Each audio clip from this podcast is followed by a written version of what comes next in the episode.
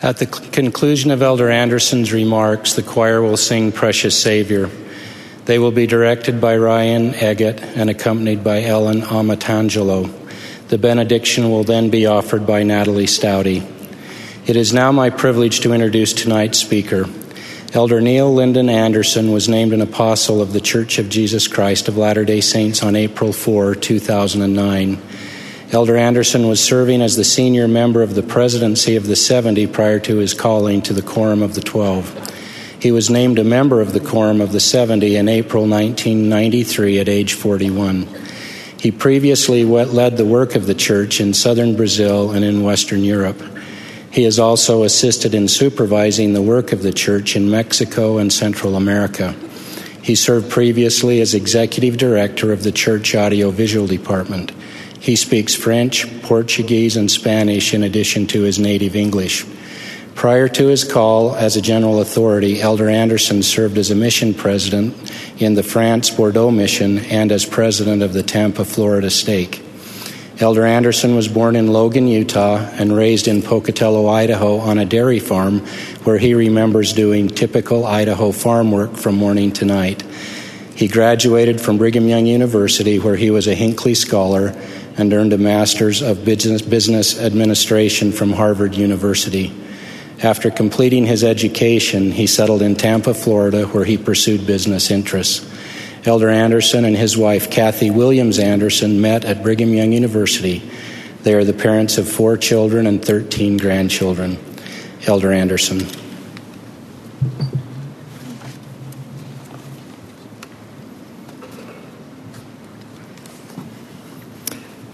Thank you for that beautiful music. Thank you very, very much.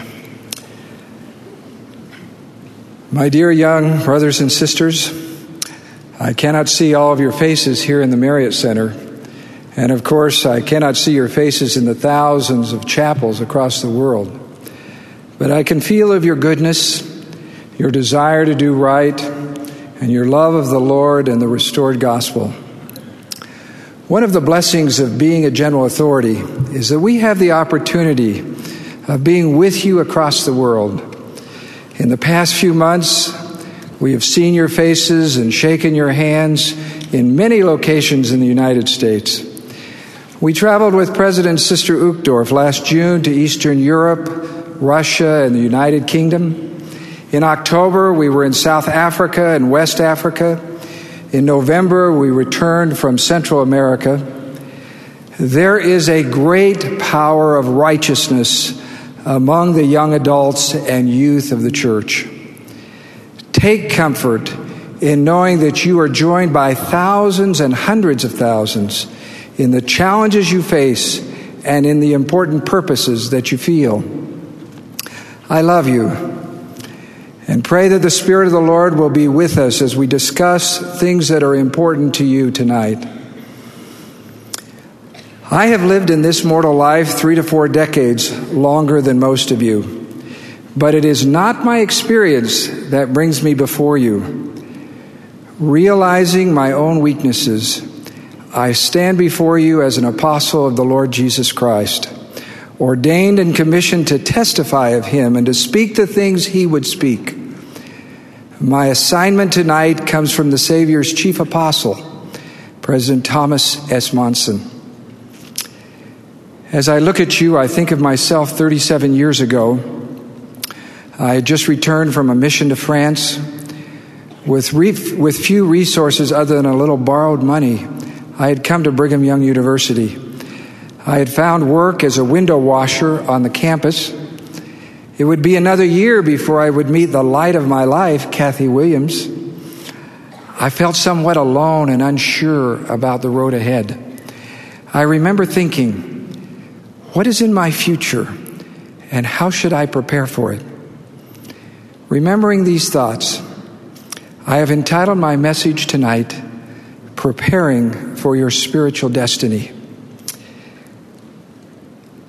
The Savior, when he was on the earth, he would often speak of tangible objects to help his disciples better understand the intangible, the spiritual. He spoke of seeds and grain and barns and hens and flowers and foxes and dozens of other physical objects to help people understand more about faith and repentance, spiritual power and salvation. He did not speak of airplanes as they were not part of his society, but President Uchtdorf has made up for that in the last few years and has given us wonderful teachings from his own experiences as a pilot. I have an airplane story tonight that will teach us about preparing for our spiritual destiny. Exactly one year ago this week, January 15th, 2009, U.S. Air Flight 1549 took off from LaGuardia Airport in New York City on what was expected to be an uneventful trip to Charlotte, North Carolina, along the eastern coast of the United States. The airplane captain was Captain Chesley B. Sully Sullenberger, and he expected that the next hour and a half would be very routine. As the Airbus 330 climbed to 3,000 feet, the unexpected was suddenly right in front of him. A flock of mammoth Canadian geese with six foot wingspans was directly in the path of the airplane. The large birds hit the plane. Worse still, the giant engines, drawing air into their turbines with enormous force, drew as well the geese in the path of the plane. There was a terrible grinding sound as the birds were sucked into the engines. Then a deafening silence. The engines had stopped. Captain Sullenberger immediately began determining how he could safely land the plane. He first considered returning to the airport and then a different airport not far away. The dangers and risks were enormous. He did not know how long he could glide the plane without engine power. He had only a moment to decide. Captain Sullenberger determined to land the plane in the Hudson River, a river that runs close to New York City. In those few seconds, all his training, his judgment, his instincts, and his talents were brought to bear on the emergency landing ahead of him. The plane dropped quickly, flying only 900 feet above the George Washington Bridge. Then, with the wings perfectly straight across the water, he pulled the nose up and glided the belly of the plane into the water. The plane skipped across the water and then safely stopped, fully intact. The passengers were assisted out of the emergency exits onto the wings.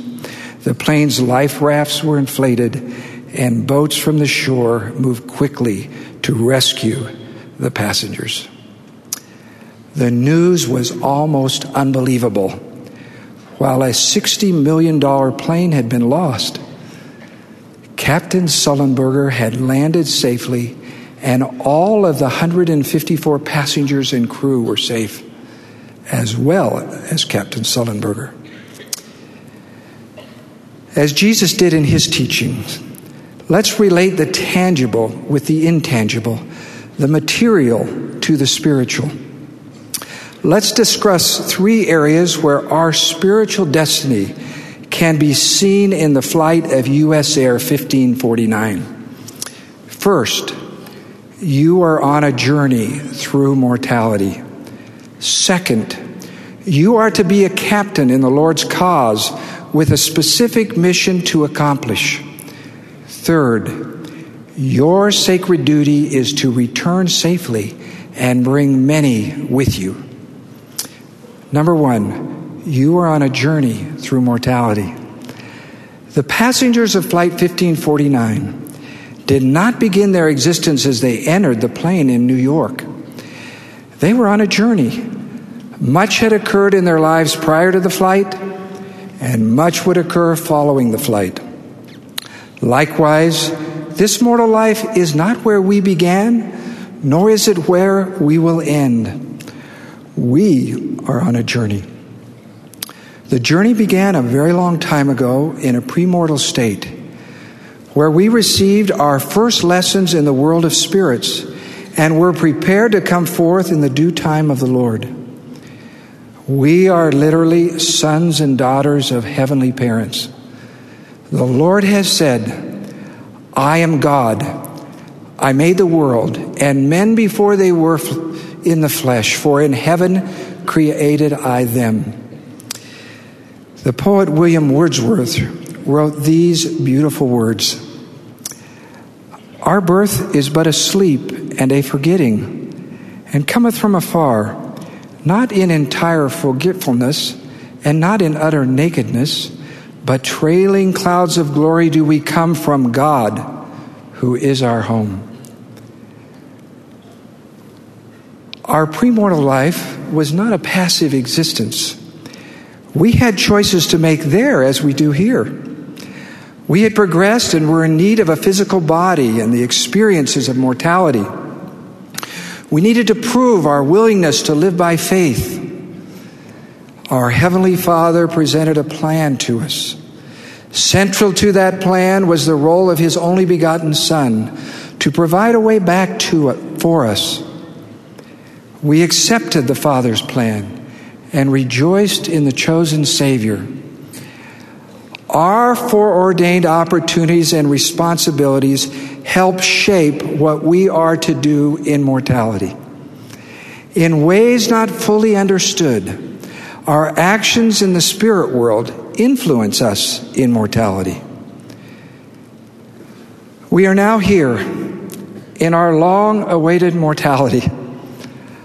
Although we have no present memory of our premortal life, it rings true to us. Even in this life, we don't remember all the things that are important. For example, do you remember speaking your first words or taking your first steps? Do you remember thinking, you know, my mother's not carrying me around as much as she used to. So if I'm going to move around like I want to, I better get up and walk. It's not difficult for us to sense deep inside that who we are did not begin with our birth into mortality.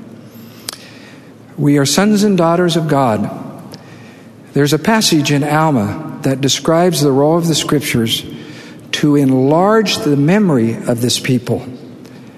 Our memories have been enlarged, and we know that we prepared for the life we are now living. Just as our life began before our birth into mortality, our life does not end with the stopping of a heartbeat. We will continue on. Who you are, you, the distinct individual, you, will always be you. Some may say, I don't like myself. Sorry. You can shape who you become. You can be more than you are today, but you will always be you. Number two, you are to be a spiritual captain in the Lord's cause with a specific mission to accomplish. You and I have a spiritual destiny, and it does not allow us to ride passively in the back of the plane traveling through mortality. The Lord promised Abraham that in his seed all the nations of the earth would be blessed. He was speaking of the spiritual blessings brought to the world through us, who he referred to as children of the covenant. Alma describes some as called and prepared from the foundation of the world according to the foreknowledge of God. Have you ever wondered, who is it that I am? Why is it I feel the way I feel? Why have I chosen to believe so fully in the Lord Jesus Christ? Why do I choose to keep His commandments when others do not care about them? Why do I feel the way I do about the Book of Mormon? Why do the words come off the page of Scripture and go directly into my heart when others almost are indifferent about this sacred book? Why have I been willing to make sacred covenants through baptism, make covenants in the temple, and for many of you, serve a mission? You were chosen and ordained to have the gospel in your life and to be a leader in the cause of the restored gospel. Captain Sullenberger had more than 19,000 hours of flying at the time of flight 1549. In reflecting about his decision to become a pilot, he said that at age 16, after only six hours of flying in a small single engine plane, he knew that flying would be part of his destiny. Except that you have an eternally important destiny, a spiritual destiny. Read your patriarchal blessing. As was said of Queen Esther of old, Thou art come for such a time as this. Believe it and embrace it.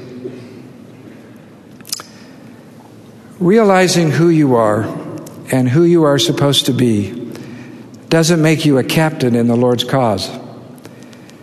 There are obstacles and temptations much more treacherous than a flock of giant Canadian geese that would keep you from your destiny. You must be on guard. To be a captain in the Lord's cause, there needs to be preparation, and that preparation is not easy. The Savior said, If any man will come after me, let him deny himself and take up his cross and follow me. He further explained that for a man to take up his cross means to deny himself of all ungodliness and every worldly lust and to keep the commandments. In reflecting on his time in the training at the Air Force Academy, Captain Sullenberger said, It was an intense experience. We were being tested, challenged, and we had to watch a number of those in our ranks fall away. It made me realize that if I dug deep enough, I could find strength I didn't know I had. If I hadn't been forced to push myself, I would never have known the full extent of what inner resources I had to draw upon. Spiritual preparation will uncover your own inner resources. There is power in prayer, there is strength in the scriptures. We learn to step forward in faith and to be more fully obedient. Worthily preparing for and taking the sacrament each week renews and protects us. We receive the priceless gift of the Holy Ghost. This heavenly gift is real and absolutely essential to keeping us safe. In talking about being an airline captain, Captain Sullenberger warned not every situation can be foreseen or anticipated. There isn't a checklist for everything. You have to know what you know and what you don't know. You also need to understand how judgment can be affected by circumstances. These same principles apply to our spiritual mission. Personal revelation received through the gift of the Holy Ghost guides us through the unforeseen in accomplishing what we are here to do. And personal righteousness is essential to having the gift of the Holy Ghost we will not be guided by the gift of the Holy Ghost if we are casual about our obedience.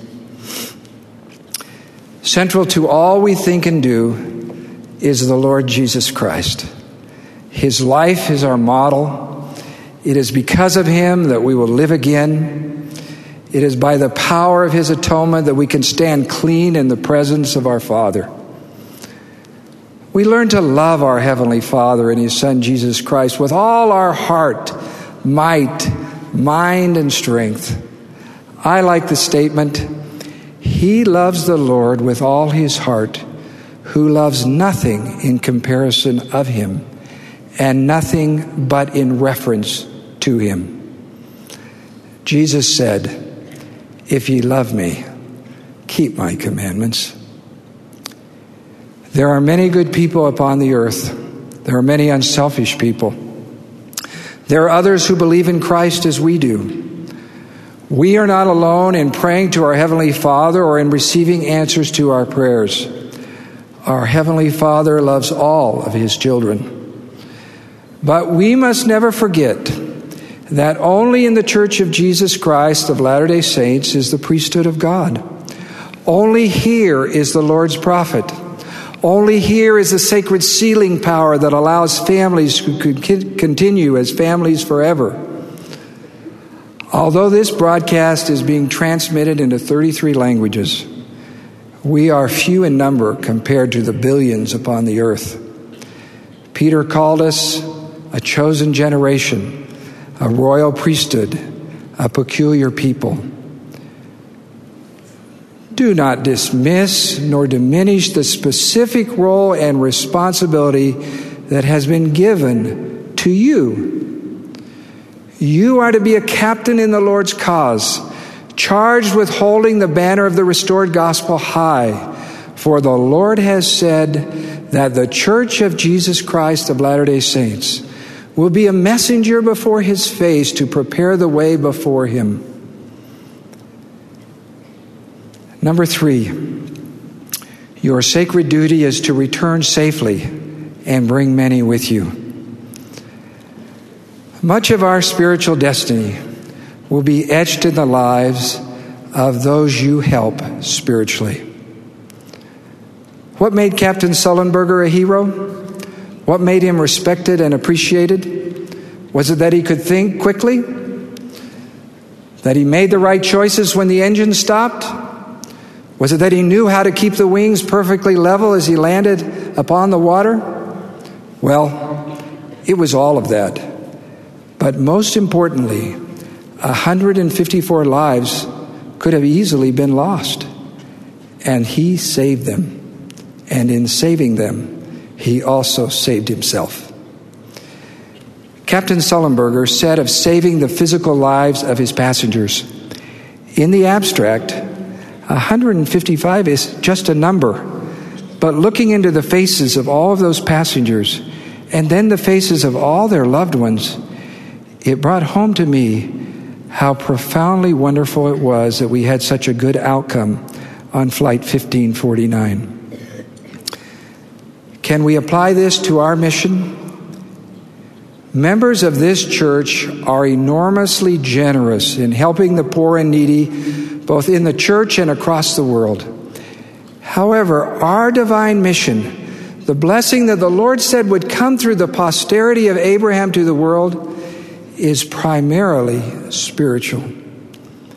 We are to turn our lives outward, helping others to return to our Heavenly Father with us. The Lord has said, He that findeth his life shall lose it, and he that loseth his life for my sake shall find it. Let me read Matthew chapter 25, thinking about our role as spiritual captains inserting the word spiritual. Then shall the king say unto them on his right hand, Come, ye blessed of my Father, inherit the kingdom prepared for you from the foundation of the world. For I was an hungered spiritually, and ye gave me meat. I was thirsty spiritually, and ye gave me drink. I was a stranger spiritually, and ye took me in. Then shall the righteous answer him, saying, Lord, when saw we thee and hungered spiritually and fed thee, or thirsty spiritually and gave thee drink? And the king shall answer and say unto them, Verily I say unto you, inasmuch as ye have done it unto one of the least of these my brethren, ye have done it unto me. Who are you to bring with you? First of all, for all who have the opportunity, you are to marry and bring your spouse and family. This is your first responsibility. Families are the organization of heaven. To appreciate this responsibility, we look far beyond what we see right in front of us. The spiritual effect of raising a righteous family is only understood as we look through our generations to our grandchildren, great grandchildren, and beyond. Captain Sullenberger understood this principle even in saving the physical lives of his passengers. He said, I don't know the good things still to be accomplished by the 154 people on my flight. I can't fathom what contributions might be made to the world by their children, grandchildren, and great grandchildren yet to be born. Let me share with you the effects of spiritually preparing a family through many generations. This is a picture of Henry Arline. He lived from 1841 to 1919. In 1898, at 57 years old, he heard the missionaries preach the gospel in a schoolhouse in the state of Florida in the United States. He told his wife, For the first time, I have heard the truth. He and his family were baptized. A few years later, they traveled by train to Utah, a trip of more than 2,000 miles, so they could receive the sealing ordinances of the temple. He returned to Florida and remained true and faithful the remainder of his life. His daughter was Sophronia Arline Williams, and her son was James Bernard Williams. Bernard Williams met a beautiful young lady, Martha Amon. She honestly investigated the church, developed a firm testimony, and was baptized. Eight years after their marriage, they were sealed in the Salt Lake Temple with their three children. Their little daughter was Kathy Williams, who I met years later at BYU and begged her to be my wife. we now have four children and 13 grandchildren. I will forever be thankful for Kathy's righteous mother and her righteous great grandfather who joined the church and remained true and faithful all the rest of their lives. These two people never knew each other in mortality. They lived at different times. Yet they are captains in the Lord's cause, helping to bring our family with them because of their spiritual choices. It's true that not all will have the opportunity to marry in this life. But an eternal companion is promised in the eternities to the righteous who desire such a blessing. Those who do not marry can do much in piloting the Lord's cause and bringing souls with them. This past conference, Sister Barbara Thompson, who is the Relief Society General Presidency and is single, shared these words Quote, When I left high school, my goals were to attend college get married to a handsome man, and have four perfect, beautiful children. Well, as you may know, many of my goals were not realized in the way I had hoped. I finished college, served a mission, got a job, continued on with my schooling, and continued working in my profession for many years. But there was no handsome man, no marriage, and no children. One work colleague who was not a member of our church said to me, Why do you continue to go to a church that puts so much emphasis on marriage and families? My simple answer to her was, Because it is true. I continue to quote Sister Thompson With the church and the gospel of Jesus Christ in my life, I found happiness and I knew I was on the path the Savior would have me follow. She then spoke of one way she could influence others spiritually while being single. She said, I had the opportunity to serve many years in young women and felt that gave me an opportunity to teach and testify to younger women who were developing their testimonies. Here is Sister Thompson 25 years ago with Shelley Nielsen when Shelley was a Laurel, and Sister Thompson was her Laurel advisor. Shelley Nielsen, who is now Shelley Nielsen Sager, wrote Sister Thompson more than 20 years after being her Laurel class, expressing her appreciation. Sister Sager wrote, quote, I woke up at 5:15 this morning thinking about you, Sister Thompson, and the impact you have had on my life. We were a priority for you. You always showed us so much care and love. You were always so much fun. Most importantly, we knew you had a strong testimony of the gospel of Jesus Christ. Sister Sager now has a family with five children. Sister Thompson's influence for good will forever touch Sister Sager and the generations that follow. The Lord said, Remember the worth of souls is great in the sight of God. And if it so be that you should labor all your days in crying repentance unto this people, and crying repentance simply means helping people return to God and bring, save it be, one soul unto me, how great shall be your joy with him in the kingdom of my Father. And now, if your joy will be great with one soul, how great will be your joy if you should bring many souls unto me. As we turn our attention to others, first our spouse, then our family, and then to others, spiritually lifting them and helping them remain firm and steady, we are saving generations and fulfilling our eternal destiny. How many within the sound of my voice are returned missionaries? This is Luciano Cascargi, president of the Sao Paulo, Brazil Ipiranga stake.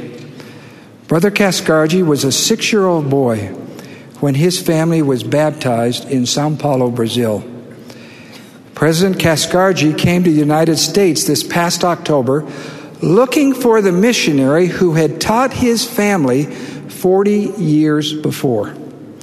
He knew one thing for sure the first name of the missionary was Elder. Through a number of miracles, Brother Cascargi found him. Brother Larry Wilson, a strong church leader from Northern California. Here's how they looked 40 years ago, and here's how they looked this last October with President Cascargi's father and two of his sons.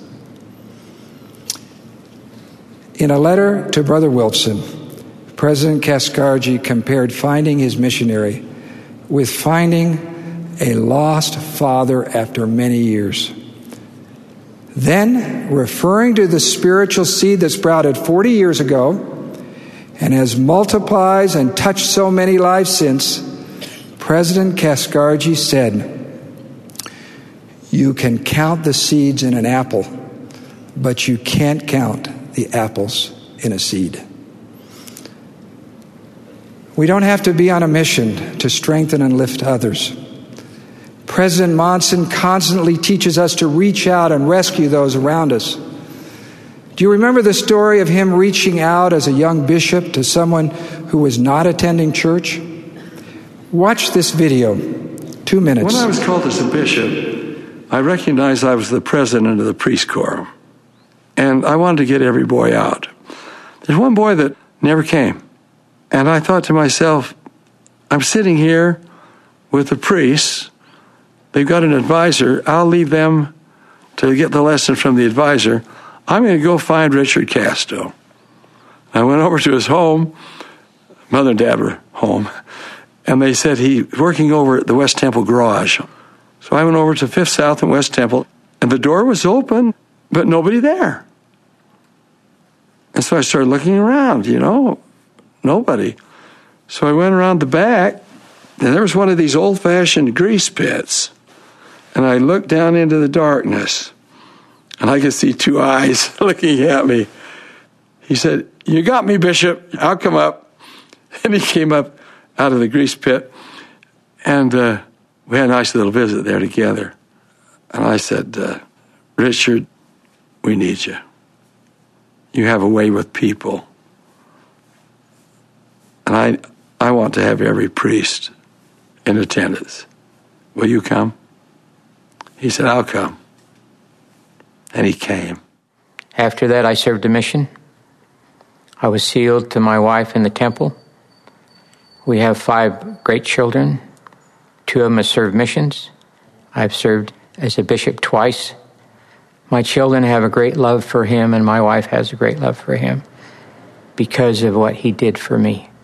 It's probably one of the greatest blessings that I had ever received in my life.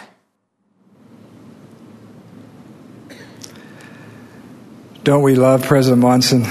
There's no one like him. In October General Conference, President Monson said, I believe the Savior is telling us that unless we lose ourselves in service to others, there is little purpose to our own lives. Those who live only for themselves eventually shrivel up and figuratively lose their lives, while those who lose themselves in service to others grow and flourish and, in effect, save their lives. End of quote.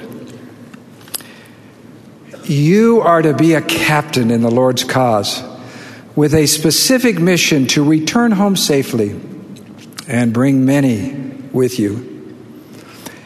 I close with a personal experience. It too is an airline story.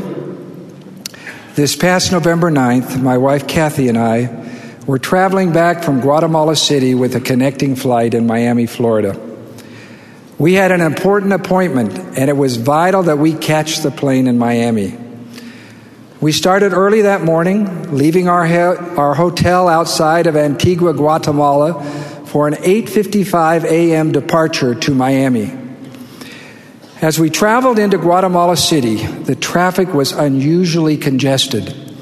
We were concerned about reaching the airport on time. We arrived with just enough time to catch our plane. We rushed through immigration and toward the departure gate. At the gate, we learned that our plane would not be leaving for an hour and a half. It had arrived late the night before in turbulent weather. The pilots and crew were required to have a certain amount of time to rest. With this delay, we were worried about making our connection in Miami. We boarded the plane an hour and a half later, but after backing away from the gate, we learned that there was an electronic malfunction in the cockpit. This delayed us another 40 minutes.